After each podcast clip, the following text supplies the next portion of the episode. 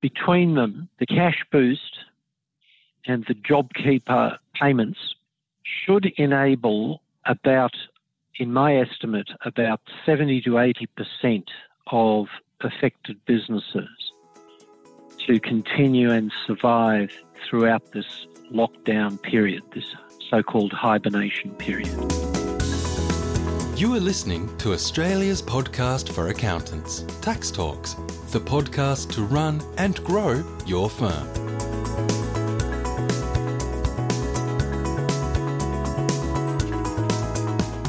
Welcome to another COVID-19 update of Tax Talks. This is Heide Robson, and thank you to Klaas for sponsoring this episode.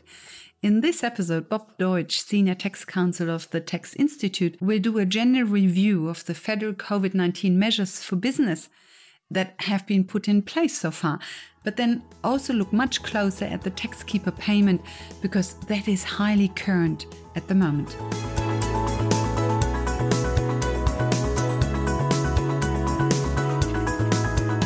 It's actually the help for individuals, at least as far as it is costed out, is actually not that expensive.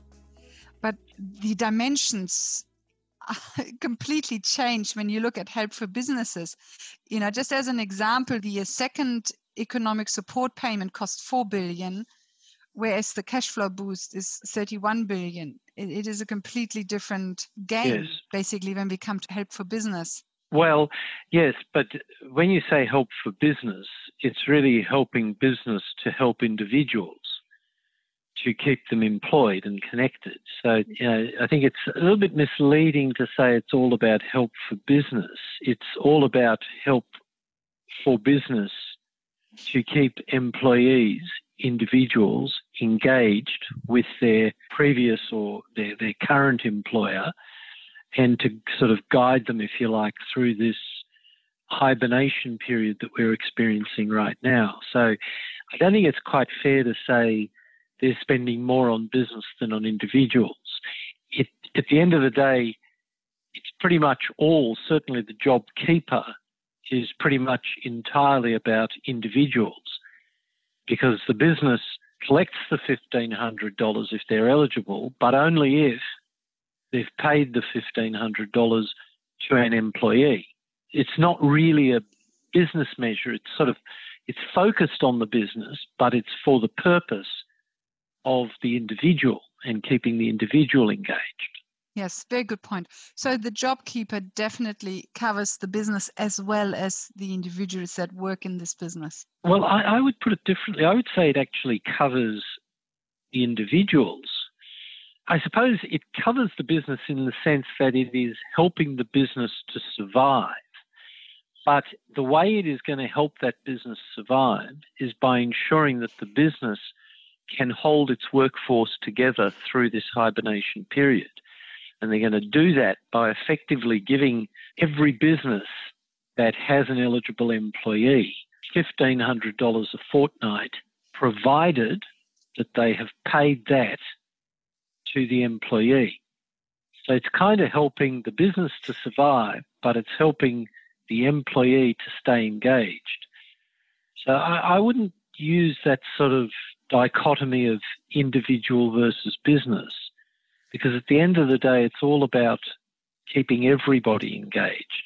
It does help the business. I'm not suggesting for a moment that it doesn't, but it's really about getting money into the hands of the employees, keeping them employed during this so-called hibernation period.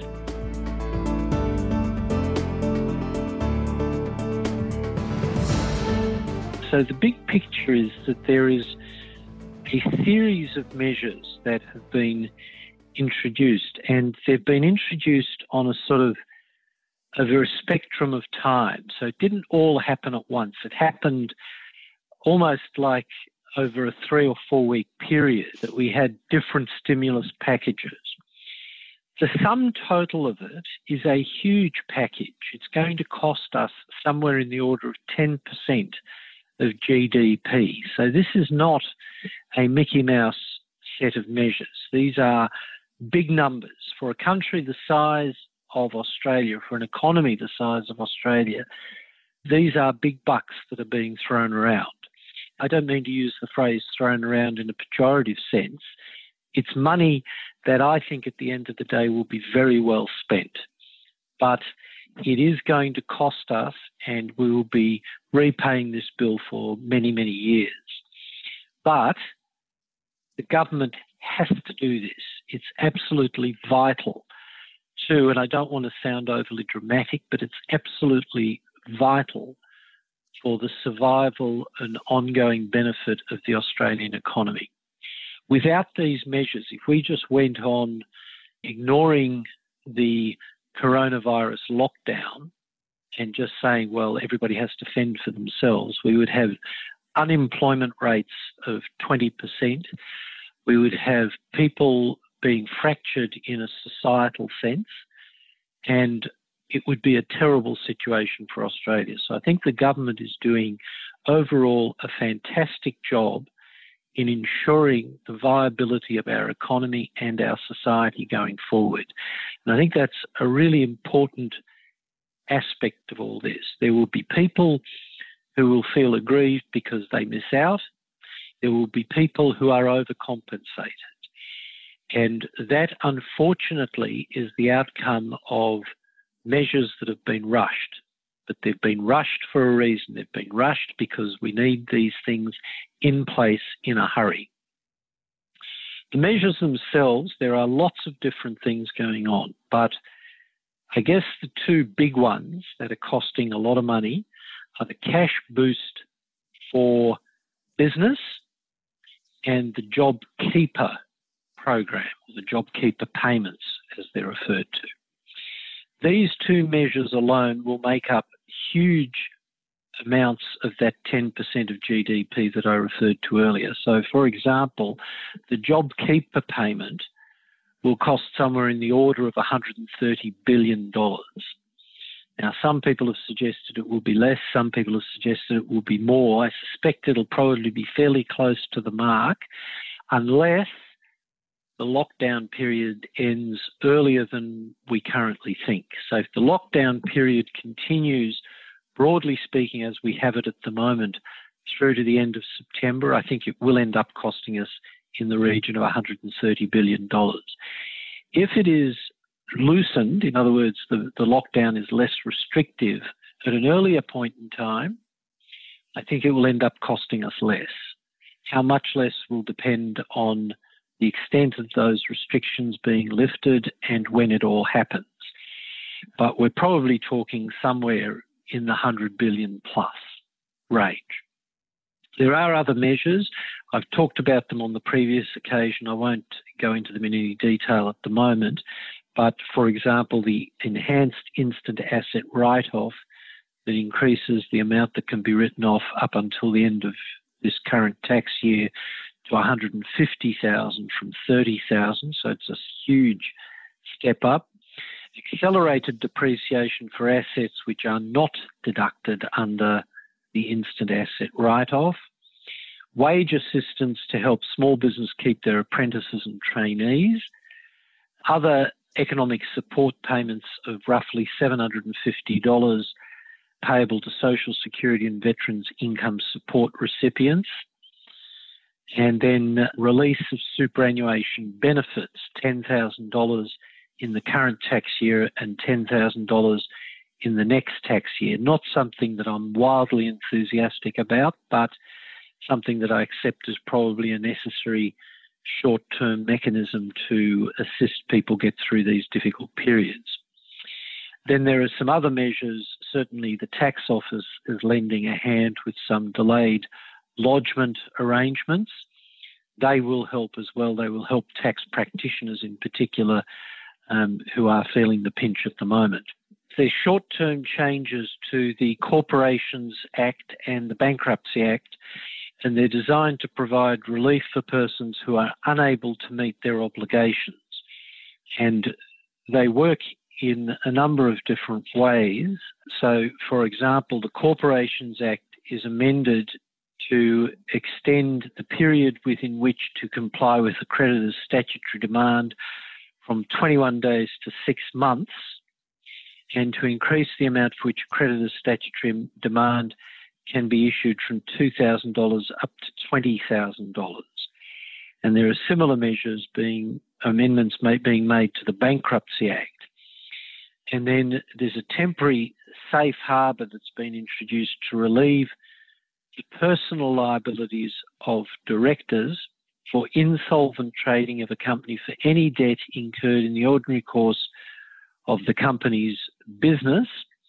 And that will apply for 6 months from the date of royal assent, which I think has already happened or is about to, or such longer period as will be prescribed. So for that 6-month period from now up until the end of September, roughly, a company will be able to trade during that time, even though technically it is insolvent. Now, that's a measure that, again, I'm not that enthusiastic about, because I think it provides a precedent that I'm not keen on. Company directors should not be allowing the company to engage in business transactions while knowing that the company is insolvent. But again, I accept it as an emergency temporary measure. It's probably something that is necessary to get us through this 6-month period. Now, there are also arrangements that are being made. You mentioned the guarantee. So there's a scheme that is being introduced to grant guarantees to financial institutions in connections with loans that are made or to be made to small and medium enterprises. And that, again, is an important measure that will have some important consequences, but it will simply enable banks to more willingly lend money to these types of organisations, because they will have backing to support the loan in the event that the company gets into trouble during the course of the next 6 months. Because they only bear 50% of the risk now, because the government guarantees the other 50% of the risk. Correct. So it's a substantial reduction in the risk that the financial institution will be undertaking. And these unsecured loans are capped at 250,000, correct? Yes, right. Correct, yes.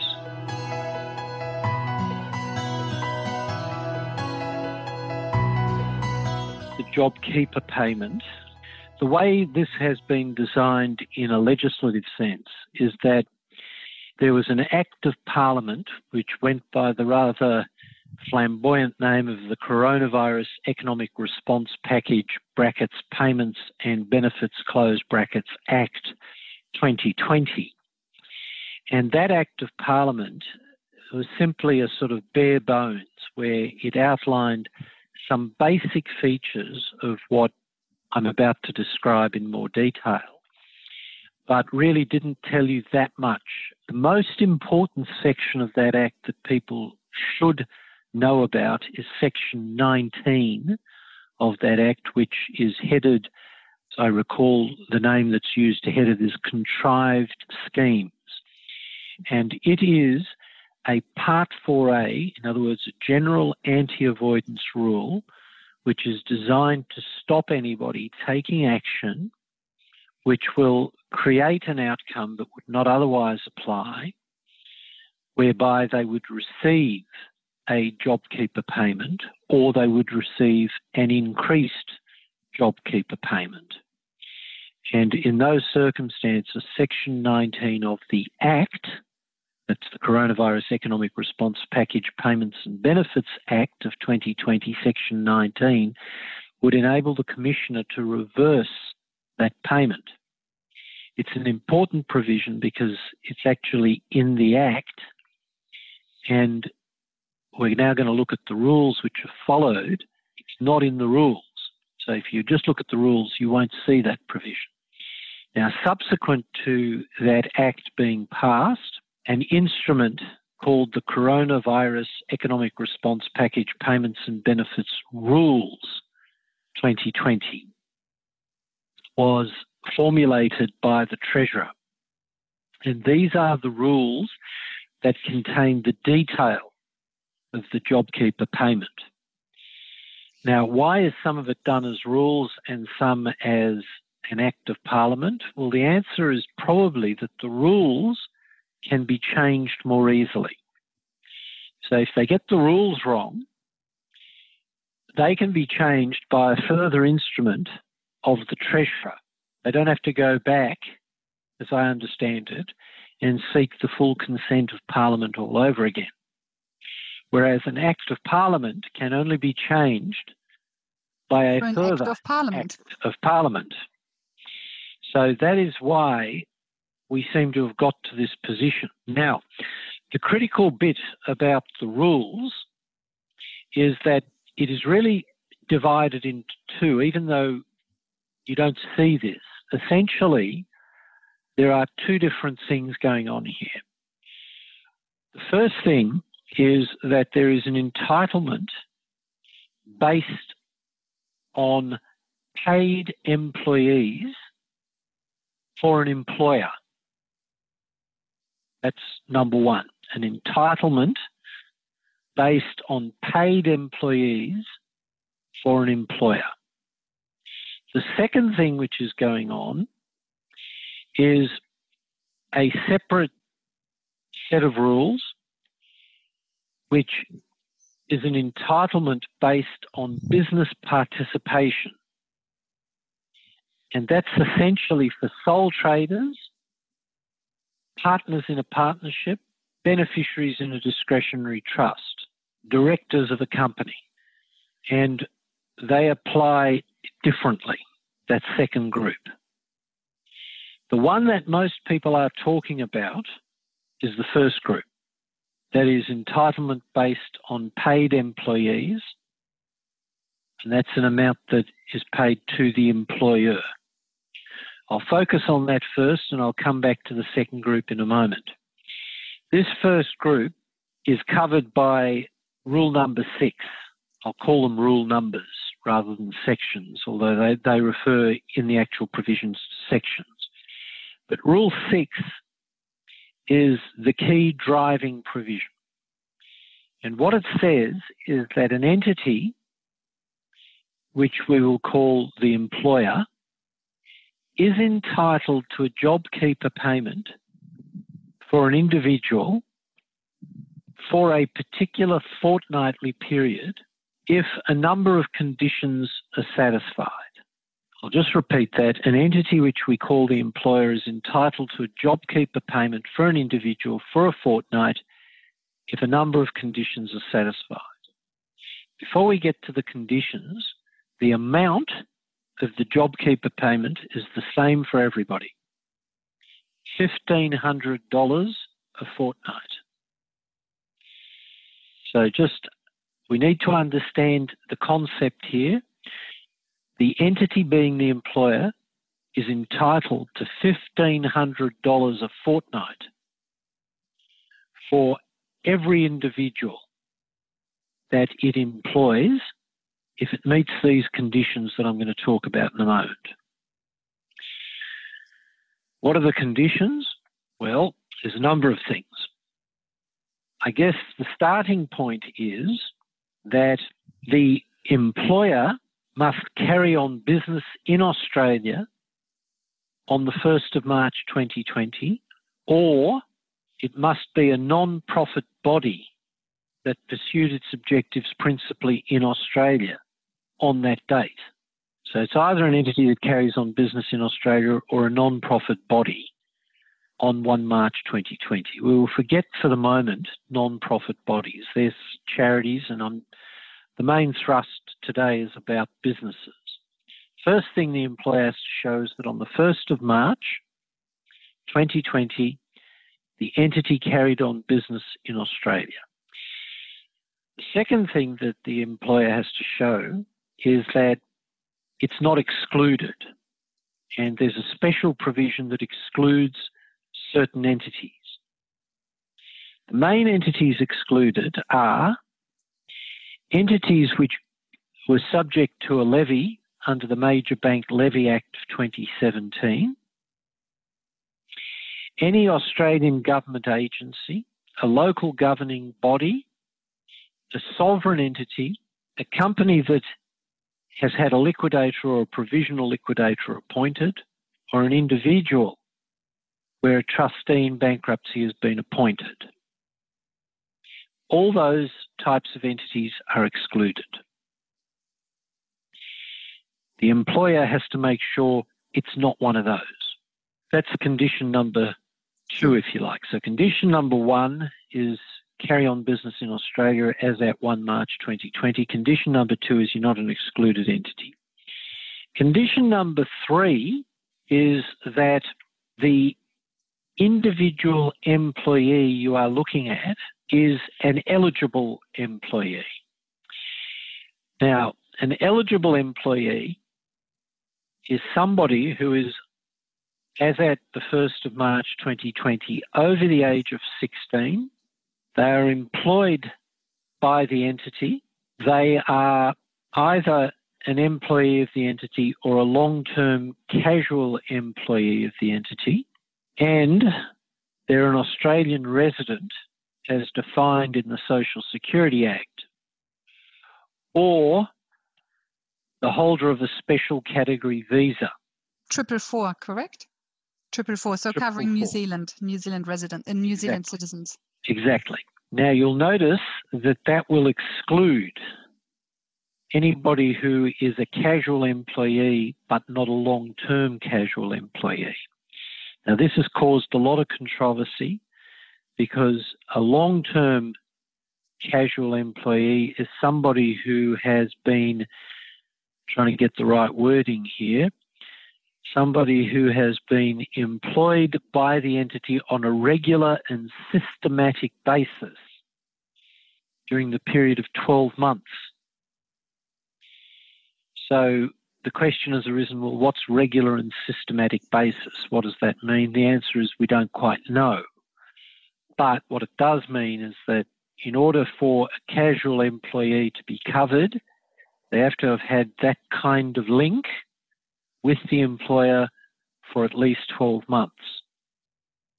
Now, in the hospitality industry, I understand that there are heaps of casual employees who would not have that length of connection with the employer. They will miss out. So will people who are not residents of Australia and don't hold a special category visa. They will also miss out. Again, very controversial. But that's all tied up with this idea of what is an eligible employee. And so to be an Australian resident, you need to be a citizen or permanent resident, putting correct. The subcategory 444 for New Zealanders aside. So citizen or a permanent resident, it doesn't cover skilled migrants. So it doesn't cover the special employer-sponsored or government-sponsored visas. No. It wouldn't. So you've got, again, a whole class of people who will be excluded from the payment. Now, the other thing that an eligible employee has to do to be an eligible employee is that it has to give notice to the employer stating that the individual satisfies all those requirements and agrees to be nominated. They also have to state that they are not otherwise excluded. Now, they could otherwise be excluded if they get some other type of benefit, such as paid parental leave or paid dad and partner pay. Or JobSeeker. If you receive JobSeeker, then you're excluded from JobKeeper. That's true. So if you get JobSeeker, you can't be a JobKeeper. You're also excluded if you're incapacitated and you get a workers' compensation payment in respect of that incapacity. So there's lots of issues around what is an eligible employee, but we will assume for the moment that that condition is satisfied. I think that I described as the third condition to qualify. Is there already an official form that the employee needs to fill out? Well, the rules say the requirements are that the individual has given to the entity a notice in the approved form. And the answer is yes, the form is already out. The JobKeeper employee nomination notice is available on the ATO website. So before you enroll to receive JobKeeper payments, you need to complete Section A on the JobKeeper employee nomination notice. It's quite a mouthful. And then present this form to your employees. They need to sign that they A, meet the requirements so that they qualify, and B, that they want you to nominate them for the JobKeeper scheme. You don't actually need to submit this form to the ATO, but you need to keep it for 5 years. That is your proof that your employees agreed to be nominated by you to receive the JobKeeper payments for them. And by the way, next Monday, it all starts. Next Monday, the 20th of April, 2020, you will be able to officially enroll with the ATO for the JobKeeper payment. So far, anything you've done is just an expression of interest. And if you want to claim the JobKeeper payment for April, you need to enroll before the 30th of April. So you just have 10 days to enroll. And then from the 4th of May, you need to claim the JobKeeper payment for April and confirm which of your employees you claim JobKeeper payments for. So enroll between the 20th and the 30th of April for April, and then claim the actual JobKeeper payment from the 4th of May onwards. That was condition three, I said. Yes, three. Yes. Condition four is that the amount that the employer pays the employee is equal to or more than $1,500. So the employer only satisfies condition number four if in respect of the individual, it pays that individual at least $1,500. That can be in the form of salary, wages, commission, bonuses, allowances. It also includes the amount that needs to be withheld for tax, because this is a taxable payment for the employee. It also includes contributions that might be made under a salary sacrifice arrangement, and it can include an amount that is otherwise dealt with for and on behalf of the employee. So it includes a lot of things, but essentially for most people it will be salary and wages and tax. Bob, can I just very quickly ask you something about that? Is this $1,500 payment is not subject to superannuation guarantee, correct? Yes, that's right. The JobKeeper payment is not subject to super. If they pay more, then the excess is subject to super. Up to $1,500, it's a matter for the employer as to whether he, she, or it wishes to pay super on that amount. But it's not a mandatory superannuation payment up to the $1,500. That can be a disadvantage for some employees who still work, who are not affected by the lockdown, and they are earning more than $1,500 for that. So for them, it just continues as usual. If they now gave a notice to their employer that they are happy to be included in it so that the employer can receive $1,500, then unless they come to another arrangement with their employer, they might lose the super on those $1,500, which otherwise they would be entitled to if they weren't part of the JobKeeper payment. That's true. It's fine for employees who otherwise wouldn't receive anything, who are in a complete lockdown and can't work anymore. Then $1,500 without super is better than nothing. But if an employee is still working, I do appreciate that the business needs to be affected by COVID-19 to qualify. Which yes, we haven't got to that. We haven't got to that one yet. But if the employee is still, even though the business is affected, if the employee is still able to work, then going onto the JobKeeper then would mean some loss of their super. That's true. It could mean that there would be a loss of some super in that instance, yes. And second and third question, annual leave and sick leave and long service leave, that still ticks in the background anyway. That's not affected by the stand down. So that just continue ticking in the background based on their normal salary. So not on the $1,500, but based on their normal salary, correct? That's correct, yes. Now, that, I think, covers what I loosely describe as the wage condition, which is what this is all about. The next condition, which is important to understand, what number am I up to? I think I'm up to the fifth condition. 5 is the real doozy in the whole thing. And that is that if the aggregate turnover of the employer is less than $1 billion, the employer has to show a decline in turnover in a period this year compared to the comparable period last year of at least 30%. If the aggregate turnover is more than $1 billion, it has to show a decline of at least 50%. And if the employer is a non-profit body, essentially, it has to show a decline of at least 15%. That's 1-5. So it's either 30, 50, or 1-5. For the purposes of today, I'm going to assume that we're only talking about 30% decliners. In other words, they're all businesses, not non-profits, and they've all got turnover of less than, aggregate turnover of less than $1 billion. And that also means that while, for example, the cash flow boost is limited to businesses with a turnover of less than 500 million, the JobKeeper payment covers any business, no matter how big it is, as long as it's not subject to the major bank levy or a government entity or a company in liquidation. So even BHP, Qantas, any big company is covered by the JobKeeper payment. And that's why it's so expensive, I think, because we're talking about a lot of employees.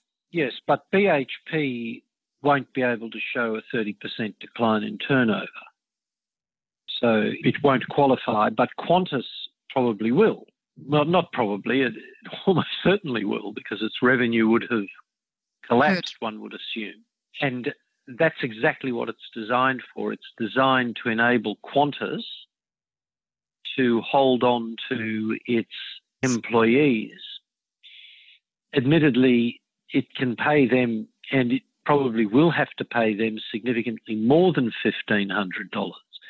To qualify for this payment, the employer has to show that they've paid a minimum of $1,500 to the individual in a fortnightly period. So Qantas would qualify, presumably. But just on the turnover test, essentially what it does, there's heaps of questions around this turnover test, heaps of questions. But essentially what it's saying is pick a period in the current year. And that period can be any calendar month which ends the 31st of March 2020 up to the 30th of September 2020, any calendar month. Or pick the quarter that starts on 1 April 2020 or the quarter that starts on 1 July 2020. And then look at the same period last year. And if your GST turnover is less by 30% or more in the current period that you've selected, by comparison to the comparable or the comparison period last year, you satisfy the test. Now, you can pick, for example, the period ended 31 March 2020, and you say, my turnover in this month is $200,000. If my turnover in the period to 31 March 2019 was $1 million, I satisfy the test. Why? Because there's been a more than 30% decline over the course of those 2 years, looking at those two comparison periods. Now, if you satisfy the test for March 2019, you do not have to go back and retest later on. You just get the JobKeeper payment throughout this period of the JobKeeper payment applying. Oh, really? So you don't have to keep testing? I don't believe you do. It doesn't say anywhere that you have to keep retesting. You just have to satisfy it at the start. So you could find that you've got what I've just described, a decline from $1 million to 200,000, then things might get better. Or maybe April will be just as bad because April's almost over and things are not looking great. And maybe May might be just as bad, but by June, they may have lifted some restrictions, things might look a little better. Barring them ending the JobKeeper payment entirely, which they can do, but if they choose not to do that, then... Yeah, then it just continues. Then you just continue. Yeah, that's right. Now, if you do the testing, this is the converse of that, if you do the testing for March 31 and you don't satisfy, well, you don't succeed in showing a 30% decline, you can't get the JobKeeper payment at that point in time.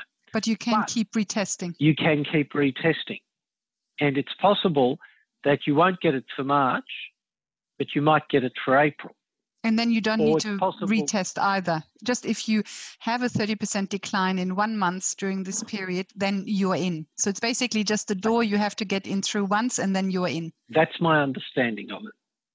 And the fact that you can't get in the door the first time you try doesn't mean you can't try again. You can. You can go back and have another go.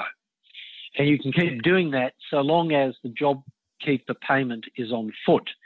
Now, it's scheduled to end on the 30th of September, but I just want to point out, because I was looking for this provision as I was speaking a moment ago, Section 20 or Rule 20 says an entitlement to JobKeeper payment under this part may be cancelled, revoked, terminated, varied or made subject to conditions by or under later legislation. So they can revoke this at any given point in time. So let's assume, for example, that everything goes extraordinarily well beyond our wildest dreams, and by the end of May, the rugby league is right, everything's back to normal. I say that a bit facetiously, but the rugby league is proposing to restart on May 28. If we get to the end of May and everything's fine, it's possible that they'll just terminate the whole scheme and everybody's back at work. I don't think that's likely to happen, but it is theoretically possible. Now, there's all sorts of issues about this turnover test that is problematic. So comparison GST turnover, there's all sorts of rules about how you calculate that turnover, and there seems to be a lot of problems around this. So, for example, I'll just give you one problem.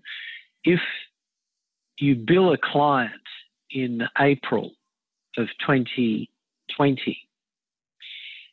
and it's a large bill, it might be a bill for $200,000 for a small company, and you know that the client will not be able to pay, is that turnover in the current period? Well, it actually depends in some ways on whether you use a cash or accruals basis of taxation. If you use an accruals basis, well, when you send out the bill, that's turnover. That's booked as revenue right now. So if I then don't bill, if I only bill the clients who I know will pay and I don't bill the clients I know won't pay, does that fall under Section 19?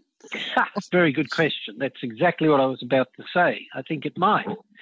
I think it might, because the only reason you are not billing those clients is to avoid turnover so that you can satisfy the 30% decline requirement.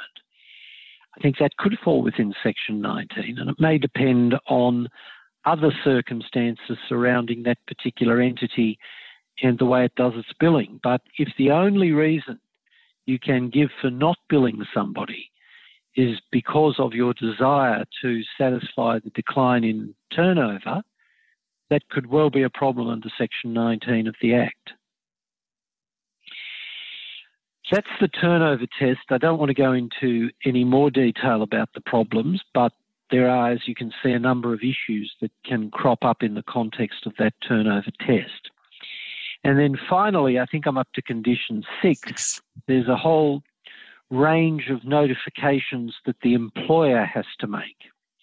So the employer has to notify the commissioner again in the improved form. Is that form out now? I don't think so, but I could be corrected on that. I haven't looked today. So it's still just a normal expression of interest through the ATO website. Yes, and what you've got to declare there is that the employer elects to participate in the JobKeeper scheme. The employer also has to give information about the entitlement for the specific fortnight, including details of the individual, to the commissioner again in the approved form. So there's a number of notifications that need to be made. The timing for those notifications is usually at the end of the relevant fortnight, but in respect of the first and second fortnights, so they're the fortnights essentially for April, it's the end of the second JobKeeper fortnight. So they're giving you a bit of leeway because obviously you couldn't comply with the law before the law was actually available, which is what they would be asking you to do. So you've got a little bit of leeway in the first month. That's the month of April. After that, you're going to have to give the appropriate notification before the end of the fortnight, which again makes sense.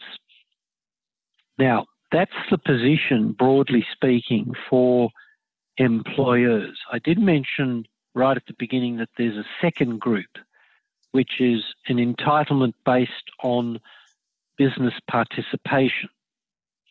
And this applies to essentially a sole trader, a partnership, a trust, and a company.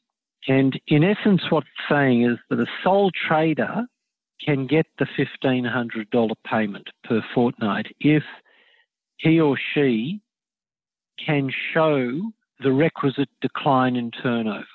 That would be a sole trader. Does that sole trader need to pay themselves $1,500 a day? You know, because for the first group, the employer actually needs to pay $1,500 a fortnight. Does the sole trader need to take $1,500 a fortnight out of the business till to pay themselves to qualify? I assume that's not the case. I assume that for the second group, there is no link to an actual payment. Is that right? I think we also have the same question. So, for example, for a director of a company, if the director of the company pays themselves a wage, then they are basically sitting in the first group. The same with partners in a partnership. If the partners pay themselves an official wage, then they would sit in the first group. The second group really only comes into the game when you don't have an official wage payment, because the director only paid themselves dividends. They didn't get a wage or director's fees. The beneficiary of a trust doesn't get a wage anyway. The partners in a partnership didn't pay themselves a wage, and the sole trader didn't pay him or herself a wage. Because you don't have this wage payment, that's why we have this need for the second group. And because the cash flow boost, for example, didn't have the second group, that's why this entire group fell out of the cash flow boost, and only actual paid employees qualified for the cash flow boost, or businesses that had an actual paid employee qualified for the cash flow boost. But now, because of the second group, the JobKeeper payment actually goes a lot further and includes businesses that didn't qualify for the boost. Yes, no, that is correct. That is correct. And you can only get one $1,500 payment per fortnight in all four cases. Yes, per director, per beneficiary, per partner. Or let me say differently. Per company, per trust, per partnership, and per sole tradership. Correct. So a partnership, for example, has to nominate which partner gets it. A trust has to nominate which beneficiary gets it. A company has to nominate which director gets it. And they get the $1,500 payment from the government. Yes, completely irrespective of whether a wage payment had been paid. Actually, not irrespective, because if a wage payment had been made, they would be in the first group. Yeah, except that a sole trader doesn't really pay itself a wage. For that matter, partnership at law doesn't really pay itself a wage either. doesn't pay the partner a wage. I know we call it sometimes a salary, but technically partnership can't really pay its partners a salary. So they would all fall under this $1,500 per fortnight rule. Yeah, second group. Interestingly, one of the structures that is a problem with this is a structure where you have a business run by a unit trust. The units in the unit trust are held by discretionary trusts. That's quite common in certain business sectors, particularly if they're family members. They might have two discretionary trusts for two different wings of the family. Then the unit trust actually runs the business. In that circumstance, nobody, on my reading of the legislation, gets this payment. In circumstances where a business is run by a unit trust and that unit trust is owned, in the sense that the units are owned by two or more family discretionary trusts, on my reading of the legislation, nobody will be entitled to the $1,500 payment. That's because the unit trust doesn't have an individual as the owner. It carries on a business, so it meets that requirement, but it doesn't have an individual, an adult individual as the owner. The discretionary trusts have adult individuals as beneficiaries, presumably, but it does not carry on the business. The defect in the legislation, if you want to call it a defect, is that there is no look-through in those sort of situations. I suspect they won't fix that, but they could look at that to see whether they could in some way accommodate a need to allow that kind of structure to benefit from this JobKeeper payment. But at the moment, there's nothing there to allow that. Now, that's pretty much the nuts and bolts of it. There are lots of other issues around the JobKeeper payment, but I think that gives you a pretty good summary of what the main areas of contention are. There are lots of other issues that I haven't really touched on. So I've touched on many things, but one of the big picture questions that we kind of touched on in some of the question and answer that you gave me is, can the employer pick and choose amongst the eligible employees? And who chooses? So it seems to me that the employee chooses whether they want to be part of this scheme. But if they don't choose, then I guess they're just outside the JobKeeper payment, but other employees are insiders. Now, I'm not quite sure how that logistically works. The legislation at varying times seems to suggest that it's either all in or nobody's in, and then at other times seems to suggest that you can have some in and some not in. But I'm still not sure how that is going to work out, whether you can actually have a company partially involved in the JobKeeper scheme. Then when it comes to the turnover test, does it matter whether you're a monthly or a quarterly BAS lodger? I think the answer is it doesn't matter. You can be a quarterly lodger, but use a monthly turnover test based on the comparison month of the previous year. Again, the legislation is not entirely clear on that, but it seems to me that by implication, you can be a quarterly lodger, but still use a monthly turnover test. When it comes to cash accruals, I've already talked about that, and I think that probably covers most of the issues that I want to touch on. Personal services income, not entirely clear whether if you have PSI, this is income which is not ordinarily treated as a wage, but is effectively treated as one through the PSI measures, whether that would give rise to a JobKeeper entitlement. But if it doesn't give rise to a wage and hence be in the first group, then it's in the second group, because the person who attracts PSI will probably be a director of a company. So if it's not treated as a wage, then they just fall into the second group and still qualify. That may be true. But remember, you can then only get one payment. Yes, of course. You can't claim it as a member of the first group and then also a member of the second group. Correct. Yes. So you just get the one $1,500 per fortnight payment in that situation. Yeah. Yeah, you could.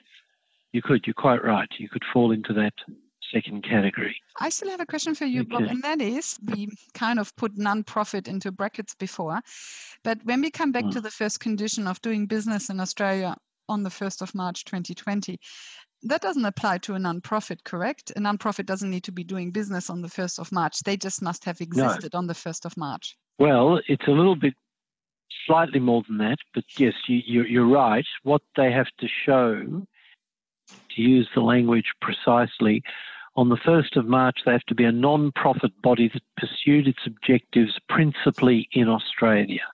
So it must be an Australian charity. Essentially, it's got to be an Australian charity. It can have some operations overseas, but they have to be incidental. And it has to be principally in Australia.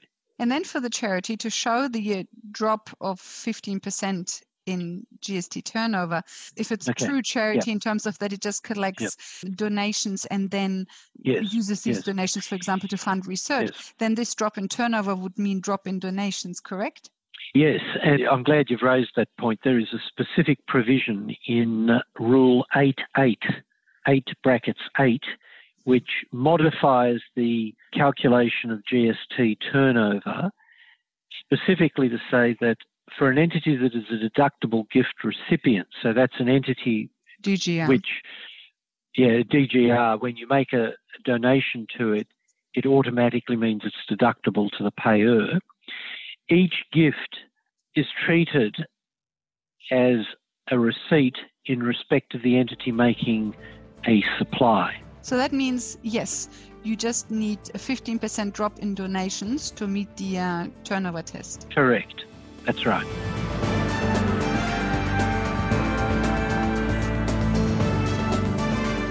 A big question with all of this, but that leads more into employment law, and I don't know how much you're prepared to talk about that. And it links back to this comment I made before that annual leave, sick leave, and long service leave for permanent or part-time employees just continues tickering along in the background why the employees stood down. And I understand that a lot of restaurant operators have basically not stood down their employees but terminated the employment and changed them to casual. And I don't know how legal that is. Do you know, to the best of your knowledge, is it allowed to, when you're in a lockdown like this, is it allowed to just kind of tear up a full-time employee contract and just change them to casual without prior notice from today to tomorrow? I suspect that you probably can't do that. I would imagine there'd be a multitude of breaches of the Fair Work Act. Yeah, I thought so too. I couldn't tell you for sure. One of the issues that we have been grappling with at the Tax Institute is this question of what can tax agents provide advice on. Can they give advice on the JobKeeper payments? And I think the answer to that is yes, because it is part of the tax law. But I've cautioned our members that they need to be very careful when they stray into areas of employment law. And unfortunately, the two will kind of run up against one another. And you've asked the classic question that will give rise to this sort of issue. But I can't give you a better answer.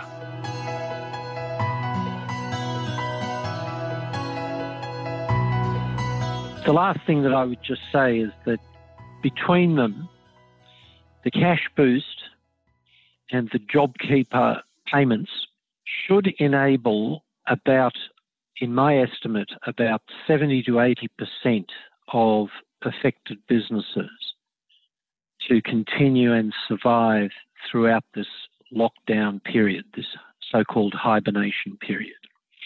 Unfortunately, it's not going to save all businesses. For one reason or another, it won't apply to a lot of businesses. It won't apply to a lot of employees. It also, even where it does apply, in some cases it won't be enough.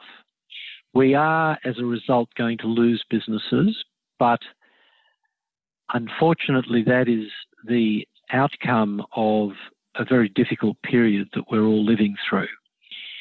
I think the government has, through this cash flow boost and JobKeeper arrangements, come up with a package that is the most effective it can be in a hurry to ensure the survival of most, but not all, businesses.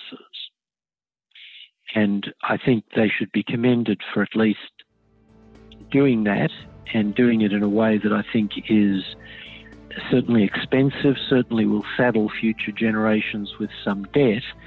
But as I said at the start, it's something that did have to be done.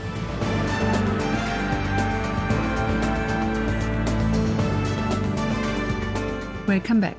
So there are two groups for the JobKeeper payment. In the first group, you have employers and paid employees, and both need to meet certain conditions to qualify.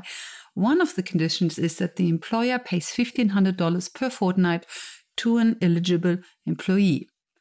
But then you have the second group, sole traders, company directors, partners, and trust beneficiaries. And these also need to meet certain conditions, but less. Especially, you don't need an eligible employee and you don't need a $1,500 per fortnight payment. Sole traders, partners, beneficiaries, and company directors qualify if they meet the remaining conditions. So the business or charity existed at the 1st of March, the business is not an excluded entity, they experienced a drop in GST turnover of 15% or 30% or 50%, and they notified the commissioner that they want to participate in the scheme. In the next update, Andrew Henshaw of Velocity Legal will answer more questions about the JobKeeper payment. Until then, thank you for listening and thank you to Klaas for their support. Bye for now and see you in the next episode.